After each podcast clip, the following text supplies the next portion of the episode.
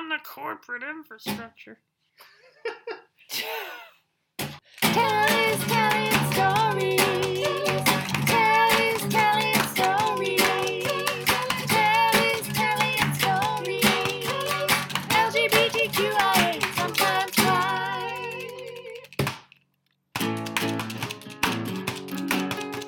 Hi, I'm Dre Campbell, and this is Tell, a podcast where queer people tell queer stories.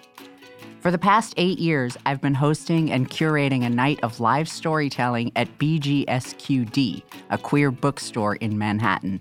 And now I'm sharing those stories with the world. Again, season two. Just so you know, these stories were recorded at all different times and places throughout the pandemic pre vax, post vax, and everything in between. So, if you need a dose of queer community or just want to hear great stories told by the people who live them, you've come to the right place. So, gloss up your lips and dig up your capsule, because Tell is queering the narrative and telling our stories on our terms.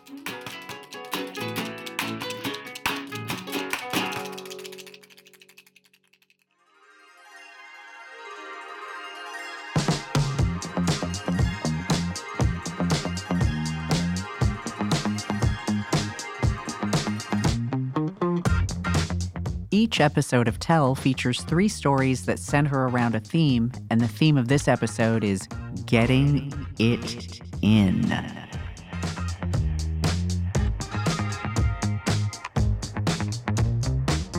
First up, Dima Matta is a Beirut based actor, writer, and Fulbright scholar who uses they them pronouns. This story is basically a queer dispatch from an actual revolution underway in Beirut. The story was recorded in October of 2020. Hi, everybody. Hi. Dre, thanks for having me. Uh, it's good to see everybody. It's 2 a.m., so it's been a long day. I'll tell you why later. It's part of the story. I'm a little old fashioned. I have a red notebook and it just has the clitoris and it says in Arabic, I'm a storyteller, which really is all you need in life. But I do want to tell you that uh, a year ago, uh, I was at a bar and uh, I was uh, on a date.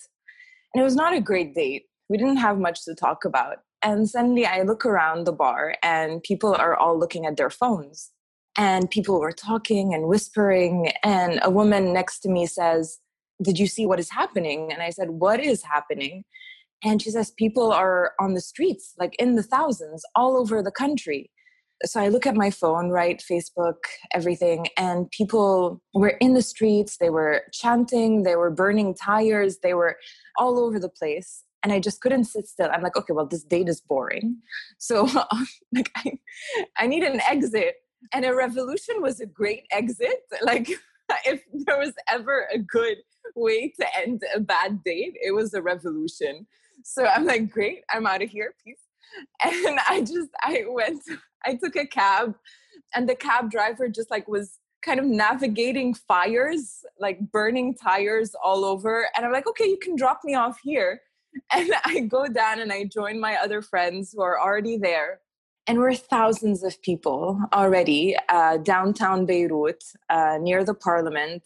And there was a collective anger and a collective just ball of energy. And everybody had their phones up and with the flashlight on. And so there's a sea of thousands of shiny things.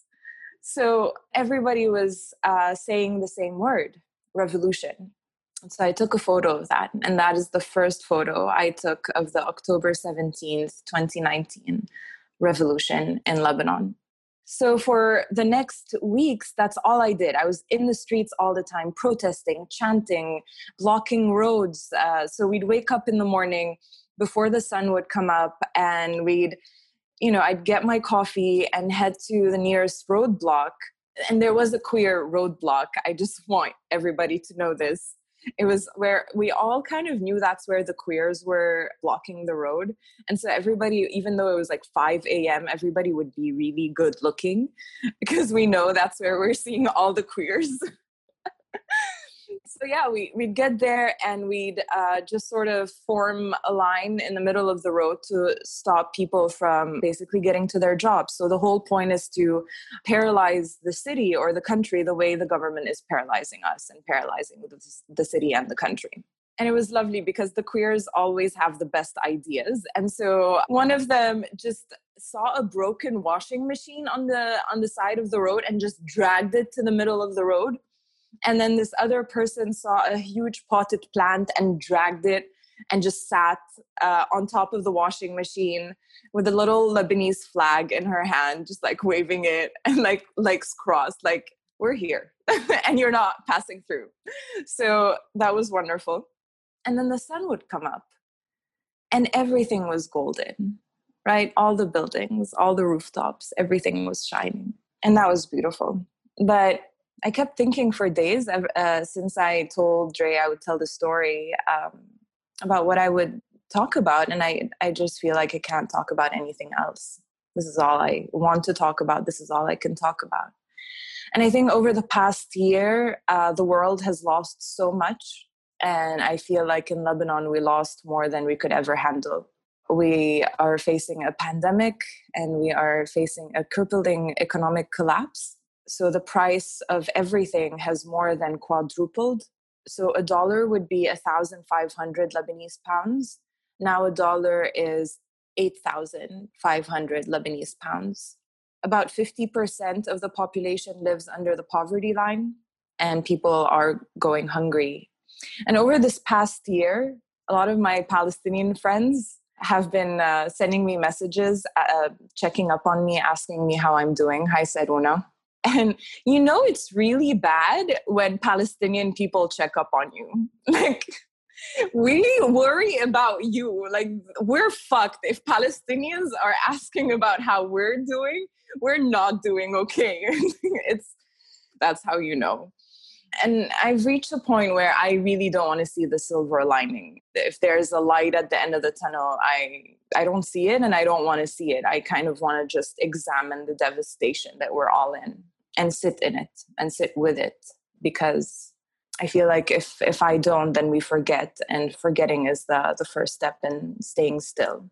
And we've been doing that for too long here. Since the beginning of the pandemic and quarantine, the lockdown, I've become obsessed with taking a look at um, the Facebook memories. So as soon as it's after midnight, I go to the tab that says Facebook memories, and I want to know exactly what I posted on this day a year ago or three years ago or seven years ago. What was i doing? What kind of person was i two years ago four years ago eight. so 10 years ago i thought i was straight and i had a horrible sense of fashion so but about three years ago i saw that i posted this quote and it says as if a city can be illuminated and destroyed in the same instant and on August 4th, 2020, that's exactly what happened in Beirut. The third biggest non nuclear explosion devastated the city, and uh, more than 200 people died, more than 6,000 people were injured, and more than 300,000 people lost their homes. For the longest time, they, our parents and the older generation told us that you don't know Beirut if you didn't know it before the Civil War so before 1975.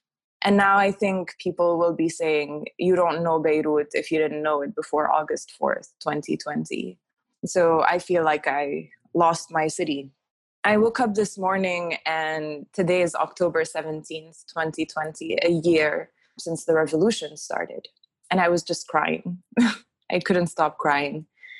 And um, I ordered breakfast, and when the delivery guy came, I was still in my underwear with like red eyes and puffy eyes, and I looked horrible. But I had, you know, I had to go get my breakfast. I opened the door, get my breakfast. My cat is just like walking around me, and the delivery guy says in Arabic, uh, "Your eyes are shining.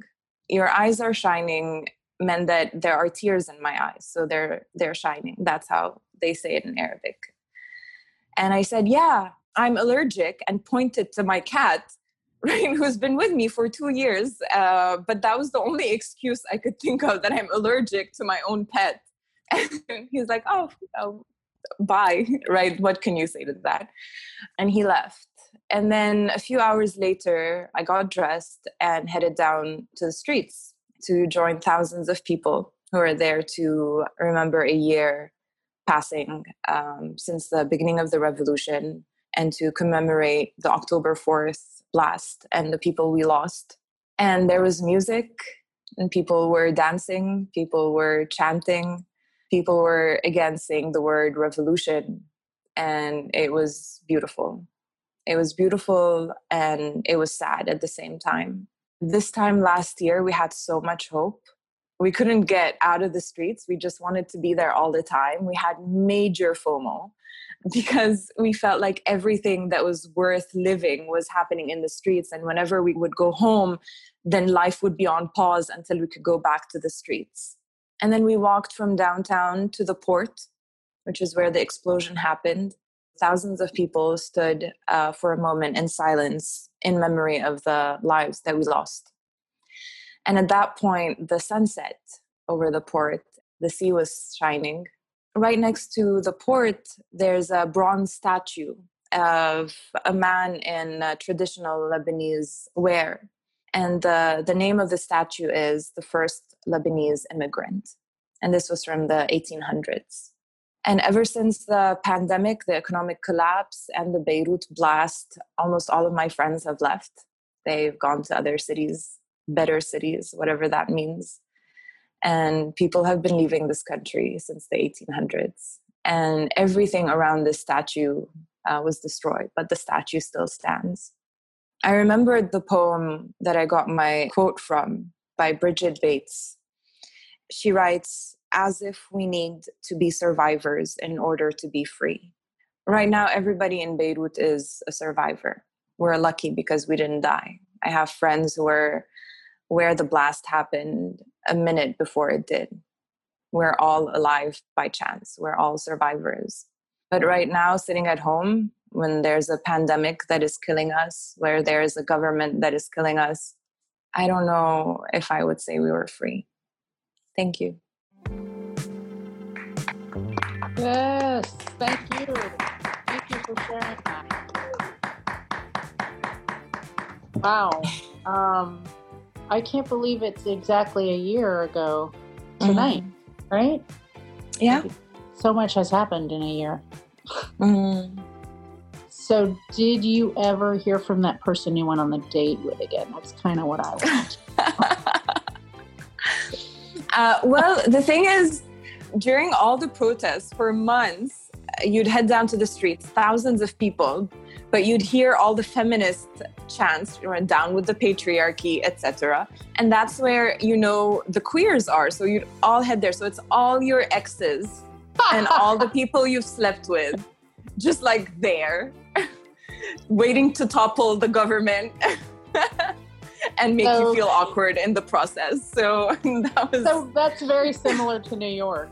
I feel. I'm sure. It's like any queer community. It's like you're gonna go and you're gonna be like, oh, there's my ex. But let's fucking fight! Roadblock! And everything was golden. I loved that. There's nothing that I can add. And I'm just honored that you shared that story with us and thank you for like staying up. Thank you for having me. Give it up for Dima. Yay. Thanks everybody. Thank you. Woo! You can find Dima at Dima Matta on Instagram. That's D I M A M A T T A. Next up, Calvin Cato is a comedian, actor, writer, and permatemp. Calvin's story is about mushrooms, depression, trauma, finding yourself. It has everything. And it's a great reminder that going to therapy is important. Trigger warning for this story there is a discussion of suicide. This story was recorded in April of 2021.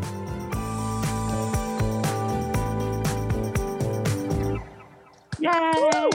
Hello. Um, so this story, uh, this actually takes place uh, about eight years ago. And uh, eight years ago, if you knew me back then, you would think that I had everything together, you know, because on paper, things were great. I had a good job, I had a boyfriend, I had an apartment, and I was doing stand up comedy regularly. And so, according to the outside world, they were like, wow, you're like, you're killing it. You look good on Facebook. You haven't discovered Instagram yet. Things are working out. It's really wonderful. But on the inside, I knew something was off. And so, this was in the winter of 2013. And I was coming to terms with the fact that like things just didn't feel right. And I couldn't figure out what it was. And so, in terms of the boyfriend that I had, it was a long distance relationship that was growing more and more distant, emphasis on the distant, not as much on the actual relationship part. And for the good job that I had, it was a great job. It was wonderful. I had health insurance, but I was working in an all white office. And some of us on this Zoom chat can understand what it's like to be around a bunch of whites when you're a minority. There's a lot of talk about girls and glee and friends. And I was like, can we watch Living Single? Like, I don't give a shit. Um, so they were very getting on my nerves. And then a lot of microaggressions. And then on top of that, even the stand up comedy, it was good. I was getting a lot of shows, but stand up comedy doesn't pay well. And you can't build a 401k on drink tickets. And so I was really getting concerned about what's going on and what my future is. And why am I not happy if people keep telling me that I'm happy and telling me that things are good? So it's the winter of 2013. And what I always did, because again, I need to decompress from the Caucasians, is that I would always take from December 24th through January 1st. That was like, that's my holiday. That's my me time. You know, I'm to just watch everything I want to watch, watch Love Jones. You know, I was to watch all my black shit. And I was like, I'm not to have to listen to any like, you know, just weird bullshit about like, oh my God, Seinfeld so funny. Like, I just didn't want any of that. So that's my happy zone. But I realized that I took time off and I wasn't feeling good. Like, and I knew I was getting depressed and I was drinking a lot by myself. It was like bad. Like, you know, your depression's bad when you're actually using your DVD player. Like, I was like, I have to actually plug this in. I was watching like old episodes of Daria. I was trying to like get myself back up into an even keel and I couldn't really do it. And the New Year's came and went. Uh, normally I go out for New Year's. I didn't even go out for New Year's. And then my time was up. I was supposed to go back to work and I just didn't go back to work. So it was on the Friday of the first new year, the first new Friday. My friend managed to convince me to go out of the house. And he was like, Hey, you should come with me. I'm going to be performing a stand up comedy show. It's going to be weird. And I was like, Okay, sure. I'll go with you. And so I go with him to this uh, comedy show. And I get to the show and I see him and he's like, Hey, wouldn't it be fun if we did mushrooms together? And I laughed because, like, yeah, of course that would be fun. And then he pulled out a bag of mushrooms. And I was like, oh shit, oh, this this is a go now. So we end up doing mushrooms. And then he's like, oh fuck, I have to get on stage now. And I was like, what? So he gets on stage, he does his act, he gets off stage. And I was like, how are you feeling? And he's like, I feel fine. How are you feeling? And I was like, I feel fine. Nothing's hit yet. And so he goes, here you go, then finish off the whole bag of mushrooms. So I finish off the rest of the bag of mushrooms and we're hanging out together. We are at a bar, we're drinking a little bit. And then my friend gets a call from his wife because his wife was like, Hey, can you go home and relieve the babysitter? And so he's like, Oh, fuck, I gotta go home. Oh, I'm starting a trip right now. So he leaves to go home and take care of his kids. And he goes, You're gonna be all right by yourself, right? And I was like, Yeah, sure. And then literally right after he left was when I could like smell colors. Like I started tripping hard by myself and so I'm trying to like process what's going on. And I don't know if anyone's been on mushrooms before. This is my first time. I'd never done mushrooms before. I got a random bag of drugs offered to me. And you really freak out. If you're not with anybody, you don't know what's going on. And so I remember I left the bar and then I walked to the park and then I just took off my shoes and socks and started walking barefoot through the park, which New York City, yuck, uh, tetanus, gross. So I'm walking through this park barefoot now. And I decided, you know what? I'm going to call my boyfriend and I'm going to tell him about how I feel right now. And so I call my boyfriend, and he, of course, is not happy he's like, You're telling me that you're barefoot in a park by yourself. What's going on? And I was like, It's fine. I don't want to go home. Also, I don't know how this is working out. Is this working out? Are we still going to be together? Don't try to break up with your boyfriend on mushrooms, kids. It's not good. But we have this crazy fight. And then he goes, I just need you to go home right now. So I need you to get on a train, put your shoes on first, then get on the train, and then go home. So I get on the train and I'm still like kind of hallucinating, kind of freaking out. Um, but I'm on the train. I freak out so badly that I get off of the train, and my house or my apartment rather is 50 blocks away from the train station I got off at. But I walked all 50 of those blocks home. And like I'm just having like waves of experiences. Like I'm like, what's going on with the bricks? And there's a roach, but like maybe that's like Papa Roach. I don't know. Papa Roach was a cool song person back in the day, trying to figure everything out. And then I get home and I take a massive dump. And the dump felt like a metaphor for my life where I realized I need to shed the dead weight in my life. I have to break up with this guy. So I sober up. I still am not going to work, by the way. I've spent a whole week, haven't gone to work and then the day I was finally supposed to go back into work, I was like, okay, I'm going to go into work today and we're going to break up with my boyfriend in the evening. And then we're going to figure out what my life is supposed to be. And so I get on the train to go into work and the lady jumps in front of the train to try to kill herself. And at this point, I just am like, I can't go to work. So I go back home and she's on the news like later on in the day and i find out that she's only 15 years old 15 year old girl who jumped in front of the train because her boyfriend dumped her. And so now i'm like i don't think i can do anything anymore. And i didn't realize that what i was having was just a nervous breakdown. I just completely broke down. I stopped answering calls. And finally my friend who worked as a therapist was the one who got through to me and was like I'm going to come over. I'm going to need you to clean up your apartment. We need to get this together. We need to find you a therapist. And I'd never seen a therapist before.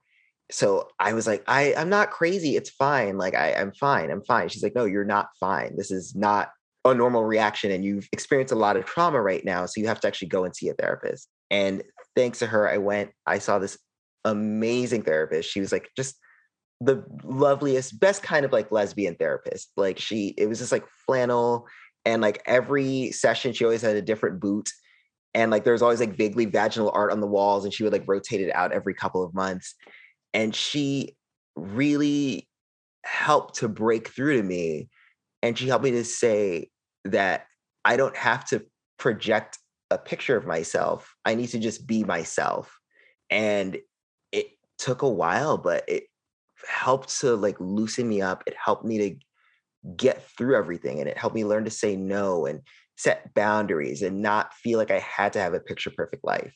Sadly, I'm not seeing her anymore, but I'm always so grateful for the fact that she helped me find the real me. So that's it. Thank you. Wow. Thank you. Wow. Yes. That story really had everything mushrooms, a giant poop. I love that story. Thank you. Thank you so much. Seriously. Thank you. That was really amazing and brave and wonderful.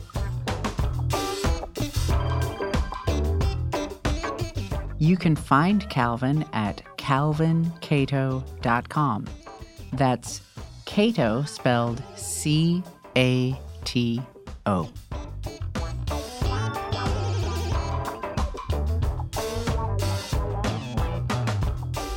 Our last story Letta Neely is a writer, poet, and performer based in Boston. I almost want to say that this story requires no introduction because it so beautifully encapsulates what's going on, a moment. It's poetic, it's wonderful. Enjoy. A warning this next story contains some violent themes. This story was recorded in June of 2021 for the Juneteenth show, which was hosted by Leah Robinson.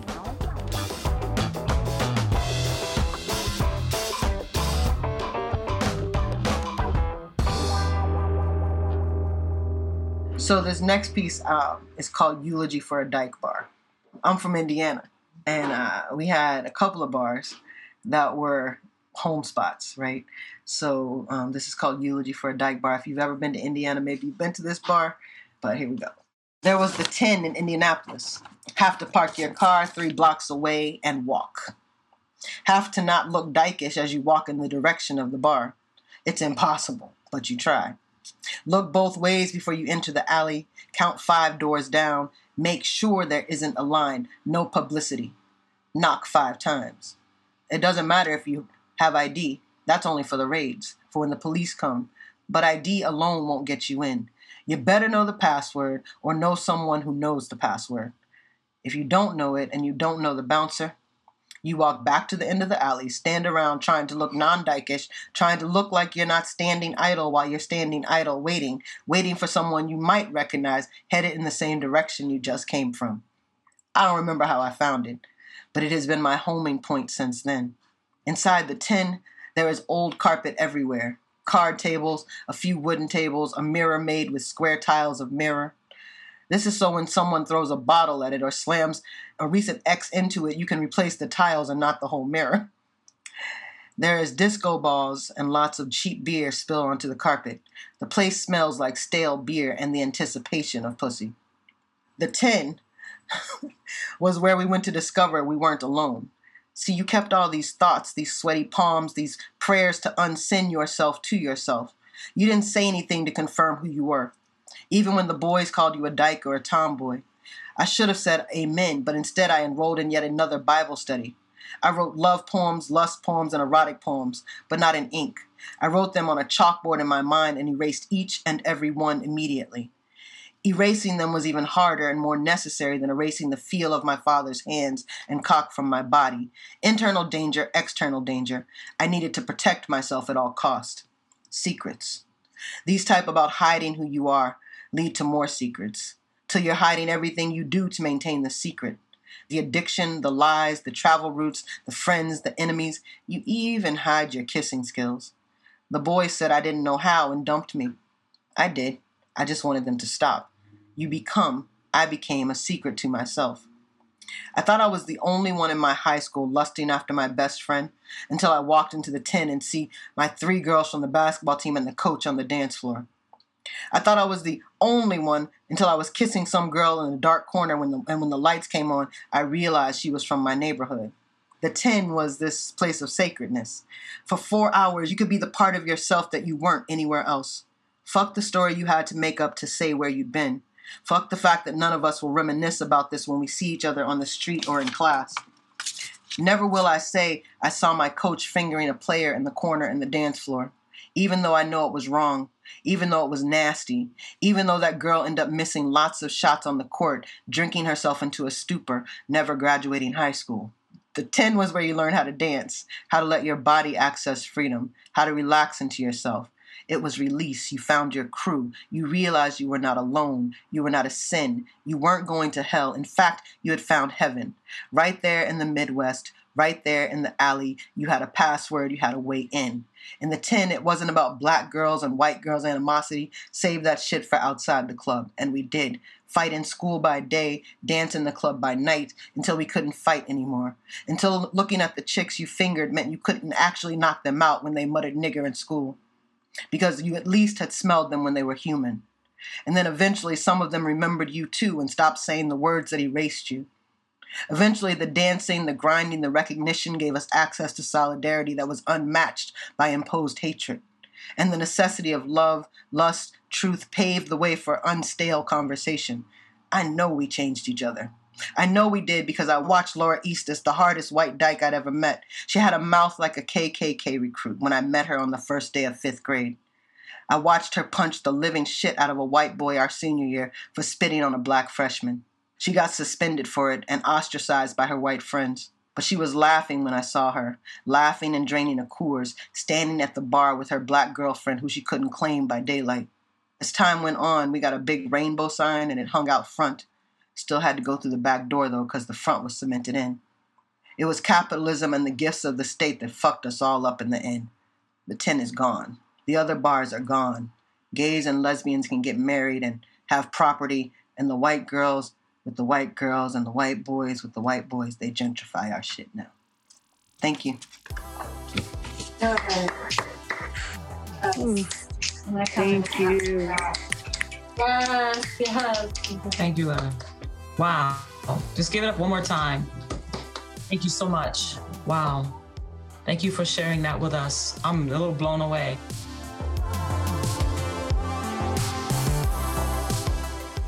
You can find Letta at Letta Neely on Instagram. Last name N E E L Y. And you can also find Letta at lettaneely.wordpress.com.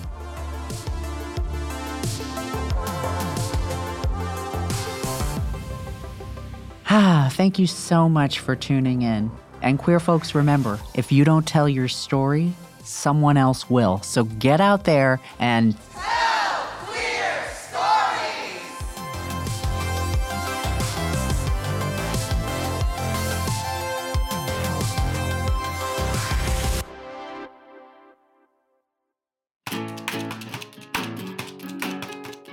Tell is created, hosted, and produced by me, Dre Campbell. The stories are recorded live on Zoom or on location at the Bureau of General Services Queer Division, a pop and pop bookshop and event space in the LGBTQ Center in Manhattan. Go say hi to Greg and Donnie, who run BGSQD, and tell them we sent you, or follow them at BGSQD. The Tell podcast is produced by Emily Bogosian, recorded at Brick House in downtown Brooklyn by Zach Sherzad, Eric Haugesag, and Onel Moulet, and edited by Lauren Klein. Our theme songs were written and recorded by Dre Campbell and Peter Letra. Charlie Hoxie and Kai Youngblood are the wind beneath our wings. Remember to follow us on Spotify, rate and review us on Apple Podcasts, Google us on Google Play, and slide into our DMs at Tell Queers or DreBiz on Instagram. That's queers and biz with a Z, obviously. And you know what? If you like me specifically, check me out on drecampbell.com.